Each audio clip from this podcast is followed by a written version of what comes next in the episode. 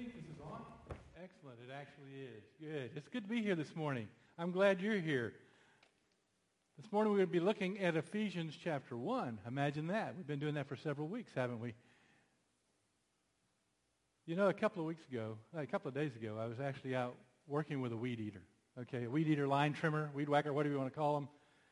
And I was thinking about this. I was looking at it and thinking, this is really a mixed blessing because it gets those places where you can't mow. You can't get a mower in there. But my goodness, I mean, sometimes there's just so much trouble when you have to put the line in them, and, and you'll be 100 yards from where your spare line is, and it's hot, and you walk back to it, and you put the line in, you walk back, and the same thing happens again. And it doesn't make any difference how good the weed eater is. It just happens, and that's okay. And then I got to thinking about, you know, Lord, um, if I didn't have the weed eater, how, what would I be doing?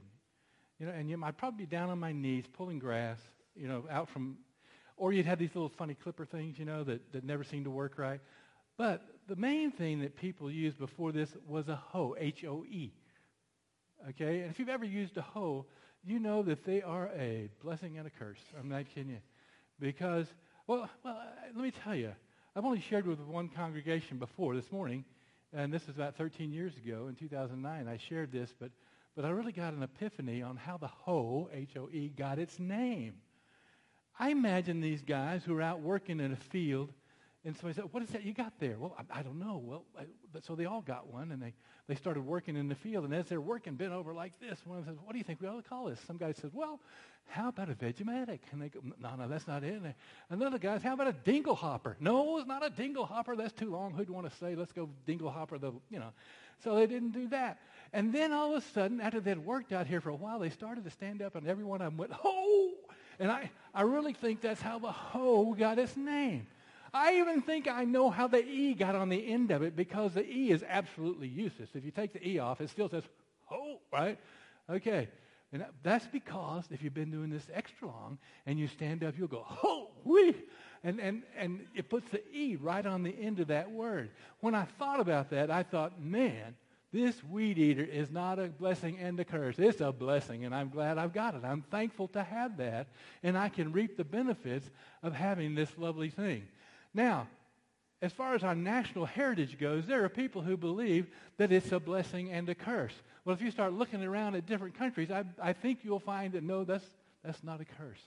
This is a fantastic blessing, the heritage that we have. And the proper response to the heritage that we have in our nation is thanksgiving and to be a superb citizen. That is to, to, to do our best to further the liberty that we have attained. Now, in the book of Ephesians, we spent the last few weeks discussing these benefits of salvation and how we should respond wisely to God's grace. The first response to God's grace is, hey, I realize that I'm a sinner. You know, I have sinned. And the penalty for that sin is death, and I can do nothing about that. I'm in this horrendous dilemma. I cannot do that. I am bound to die and be separated from God eternally.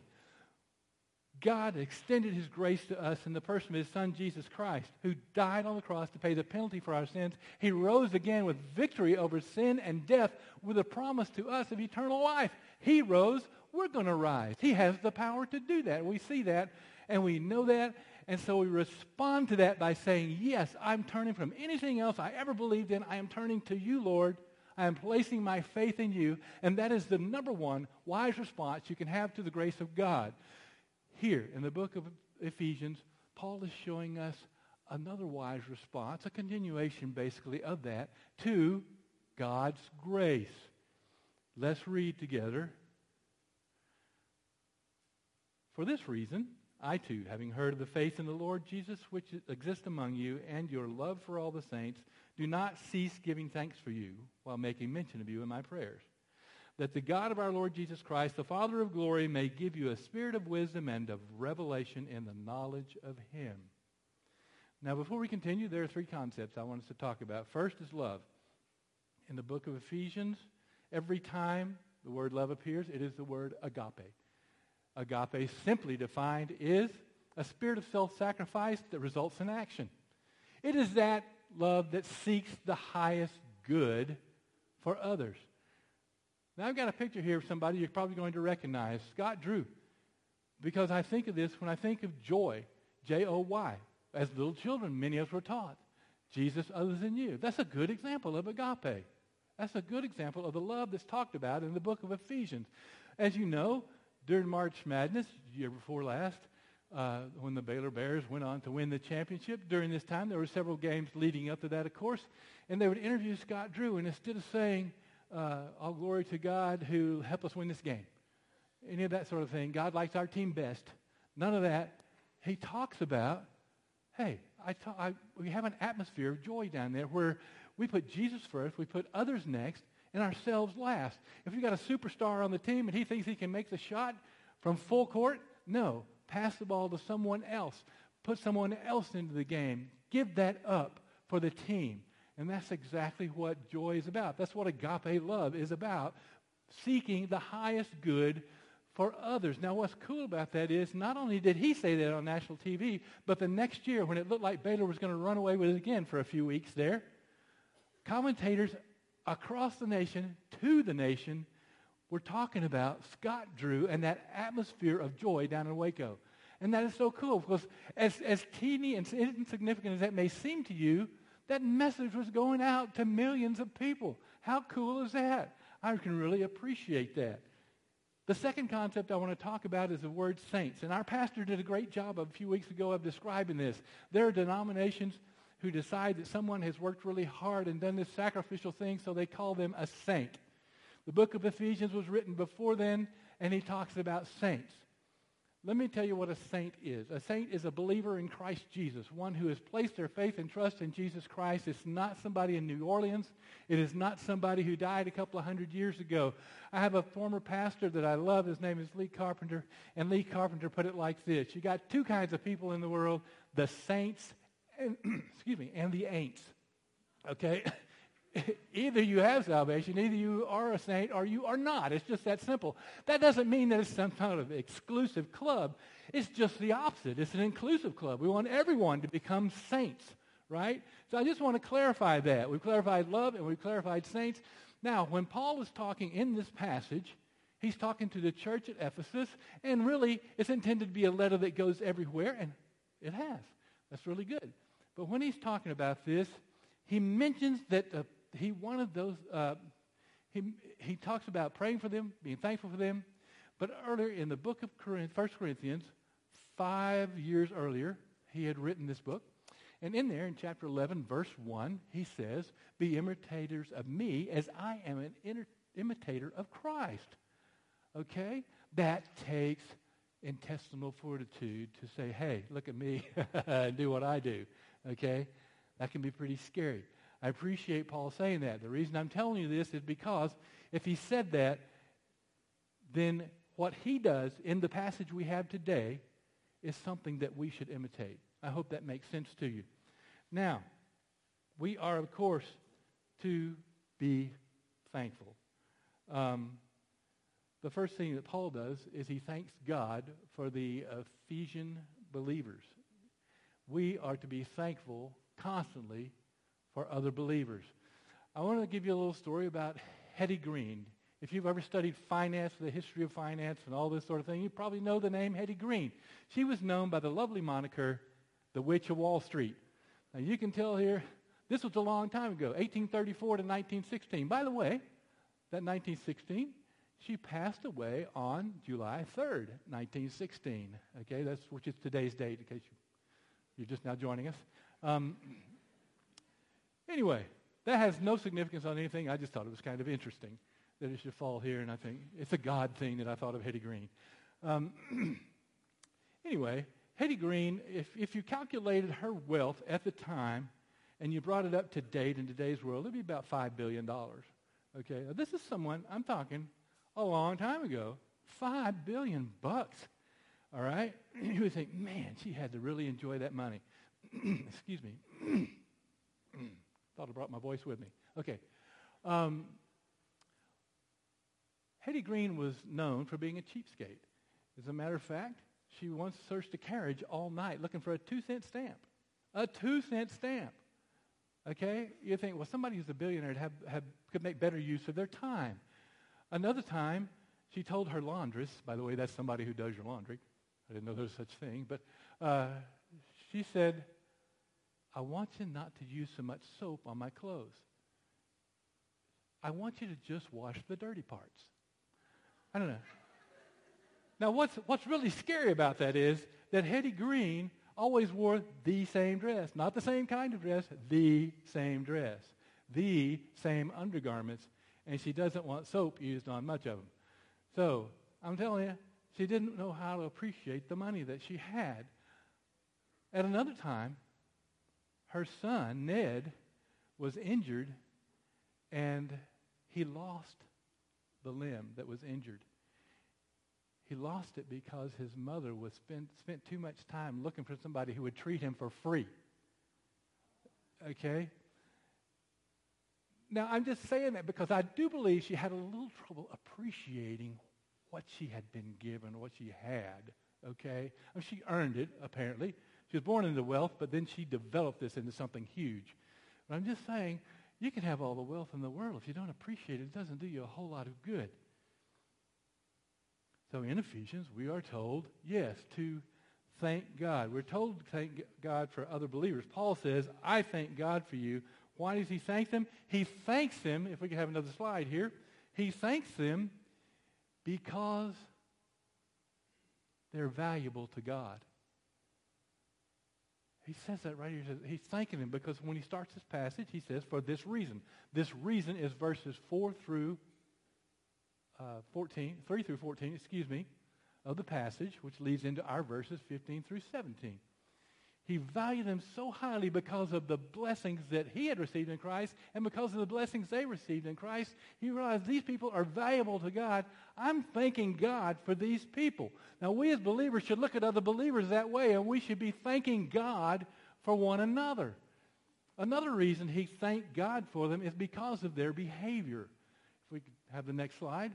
He, he tells us, um, I, I, I thank my God for you. I do these things when I remember you in my prayers. And he does this because of their faith. Isn't that interesting? They're down among you faith. Their upright behavior, which is faith. Part of it is faith. Now, of course, you say, well, yeah, they're believers, so they place their faith in God. Yeah, of course, they place their faith in the Lord. But it's also that day-to-day faith. Not only, I said also, but here, when he's talking here, this is absolutely what that, is mean, that means. As a matter of fact, it is a down among you faith. It is that faith that's down here with us, and we're, you know, horizontal and vertical. We have our faith in God to live out the life that the Lord wants us to live out. So he is thanking them thanking God for their behavior as well. He thanks them for their position and their behavior. Next, this faith is actually an evidence. As, uh, as a matter of fact, he, the writer of Hebrews says that faith is the assurance of things hoped for and the conviction or evidence of things not seen. Oh, thank you very much. That's really good. I appreciate you. That's St. Steve, by the way.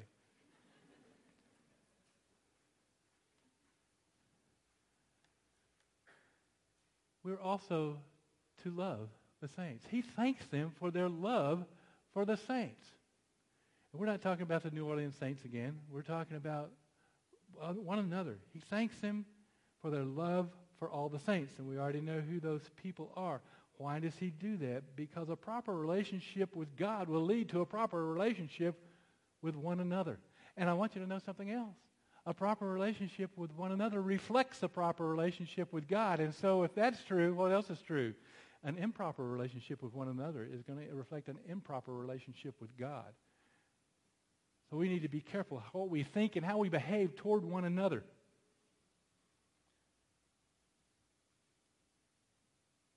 The Apostle John recorded the words of Jesus Christ in John 13, 30, 30 through 35. We're going to look at just verse 35. And he says, By this all men will know that you are my disciples if you have love for one another.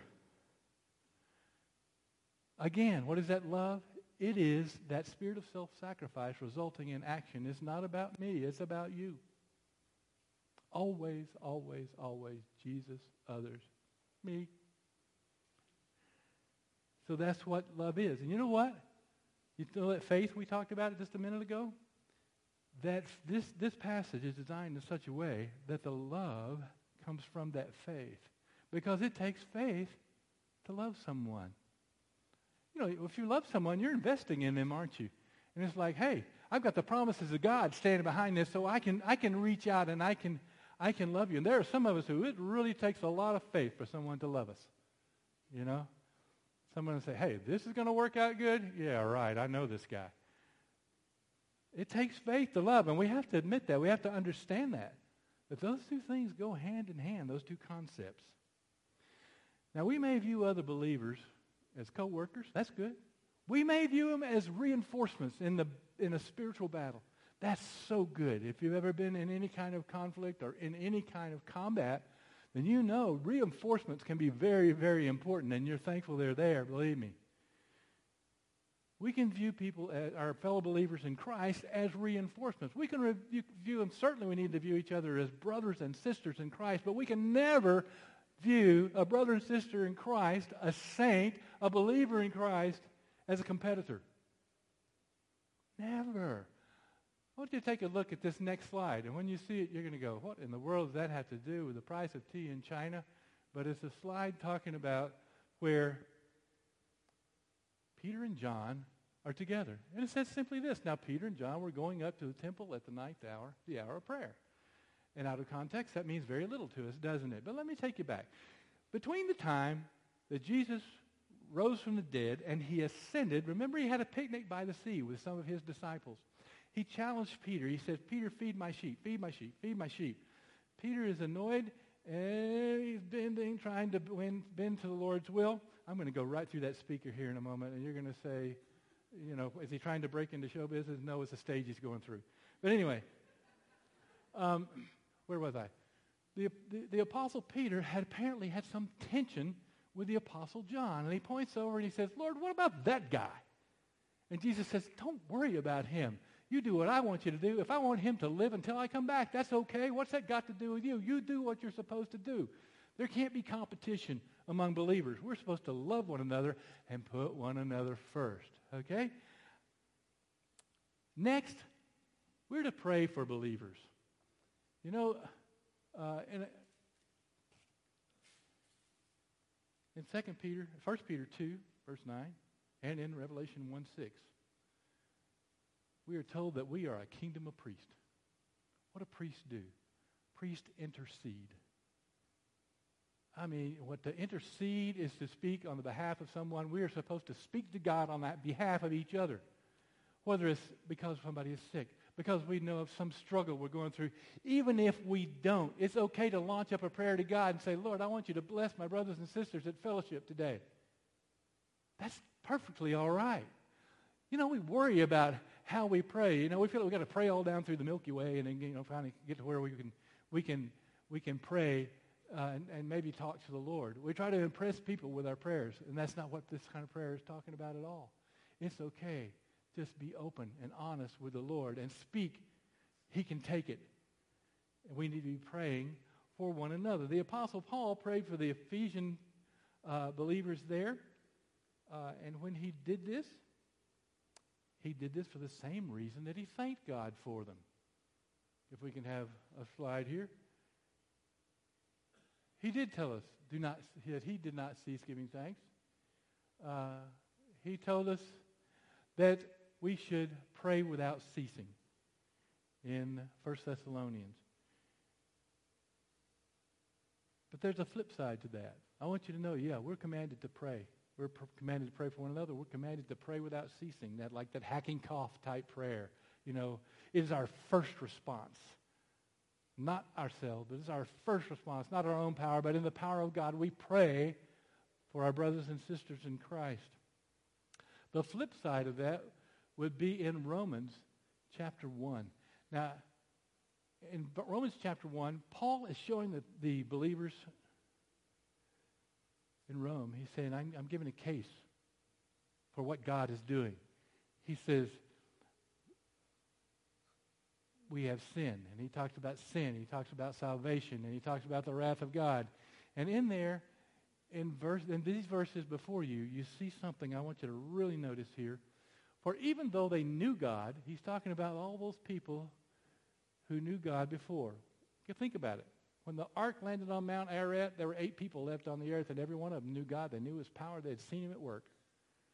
And what happened? Society just slid and slid and slid and slid. And today we got, boy, no moral compass out there outside of the body of Christ. And you go, wow, how could it get this way? Well, look what this says. For even though they knew God, they did not honor him as God or what? Give thanks. I think thanks is a lot more important than we think. I mean, it's not just a matter of sitting down and, and saying a poem before a meal. It's an attitude of giving thanks. Do you see the slippery slope of all humanity began because people were not thankful? I can't drive that home enough. It's not just a matter of being thankful for some things, but we are to be truly thankful to God. There are huge consequences to not being thankful for the heritage that God has given us. Huge consequences.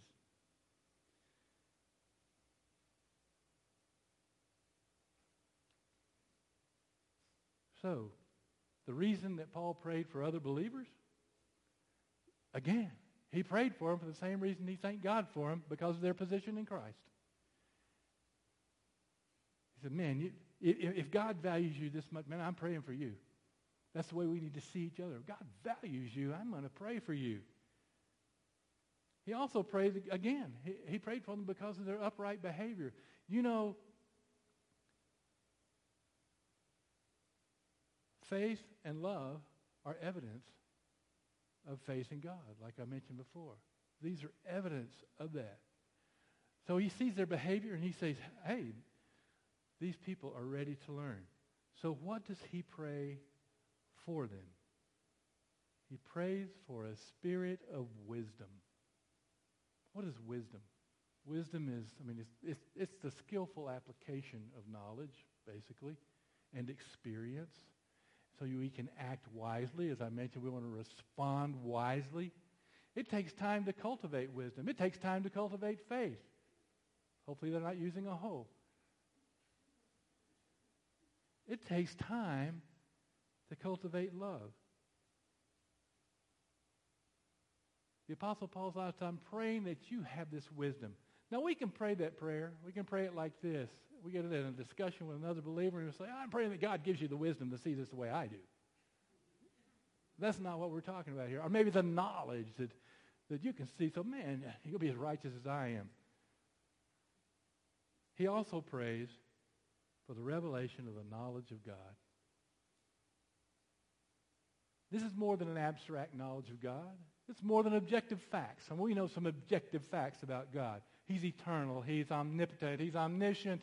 He's love. He is light. And we can go on and on with the attributes of God. And I'm so thankful for those. And I'm thankful that we know those.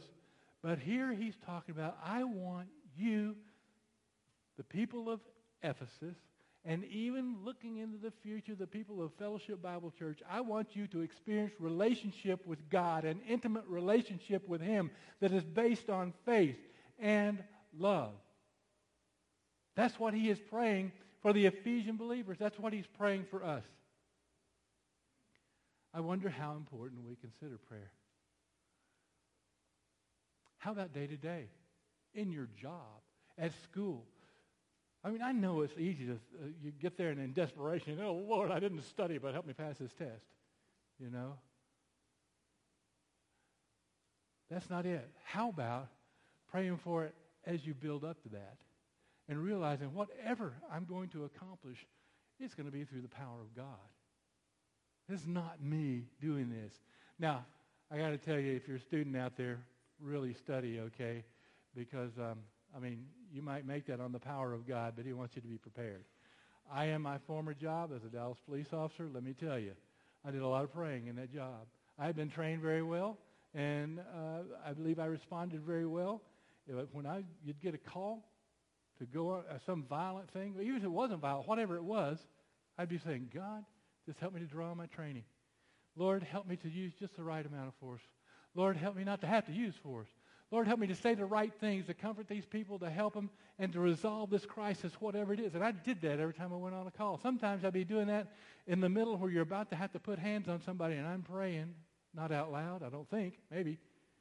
I'd be praying, Lord, help me in this, you know. Not in desperation, but just because I'm relying on his power. And, and I say that, I don't mean that in a haughty way. I say at the moment I was relying on him.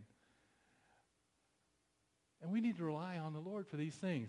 Howard Hendricks, professor at Dallas Seminary, fantastic professor. Everybody loved Howard Hendricks. If you met him, he was very witty.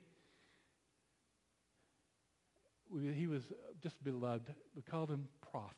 Course, there's a jillion professors at Dallas Theological Seminary, but he was known as Prof. He was very dear to everybody. He says this. He says, it is more important to talk to God about men than it is to talk to men about God. You might look at that and say, wait a minute, had he never heard of the Great Commission? Well, of course he had. He didn't say you shouldn't talk to men about God, but it's more important that you talk to God about men. Now, that's true in an evangelistic situation where you're sharing the gospel with someone or where you're preparing some, uh, to share the gospel with someone. Maybe it's someone you've known for years. You've been praying for them for years, of course. To do anything else is to neglect the power of God.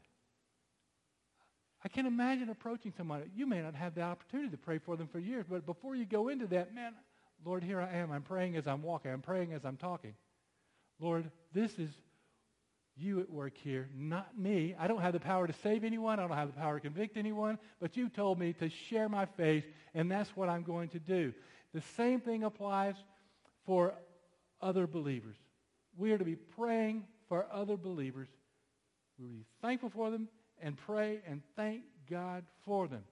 Remember I talked about the Apostle John just a few minutes ago. And if, and if you know anything much about the Apostle John, you know that he referred to himself as the apostle whom Jesus, you tell me. Yes, he's the apostle whom Jesus loved. He didn't do that because he thought Jesus loved him more than anybody else.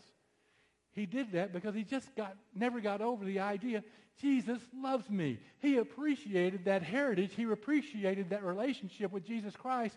And he's thinking, I am the apostle that Jesus loves. And when it came time to make a distinction between him and John the Baptist in his writings, he's going, I'll call him John. I am the apostle that Jesus loved. He loved the other John just as much.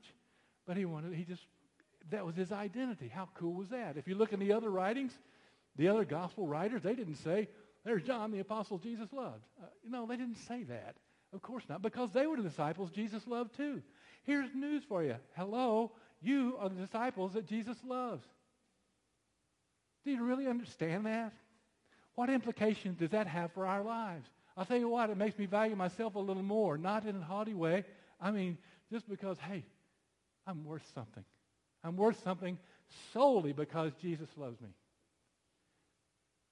Now, as I look at you, I think, whoa, there's Josh, the disciple that Jesus loves.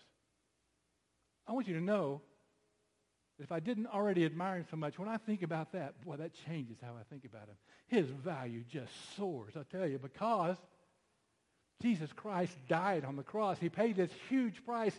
God extended all this grace that we saw uh, earlier and that we've talked about for several weeks now through the first part of the book of Ephesians. God loves Jonathan. He's a disciple that Jesus loved. Leah is a disciple that Jesus loves. And it changes our perspective of other believers when we can view one another and say, whoa, look at the value that God has on this other believer. I think maybe I better value them too. I am going to be thanking God for them. I am going to be praying for my brothers and sisters in Christ. There are many, many personal applications, and I hope they're coming to you right now. I've shared a few. But there are many, many personal applications for what God's brought us today. And I pray that you'll spend time deliberating about that and praying, going before the Lord, saying, God, make your word alive in me today. Let's pray. Our Heavenly Father, I do thank you for my brothers and sisters in Christ and ask your blessing over each and every one of them. Lord, there's so many needs, so many hurts, but you are the one with the power. You're the one with the power to save. You're the one with the power to heal, the one with the power to guide, to direct us in our growth. Lord, I pray that we would seek an intimate relationship with you, not just head knowledge, but Lord, that we would want to know you as our loving God and that we would respond to your grace in sharing you with other people, not just in our attitude, certainly with that, but also, Lord, with our behavior. And I ask that you use us. And I ask these things in the name of Jesus Christ. Amen. What a great reminder that was to be thankful.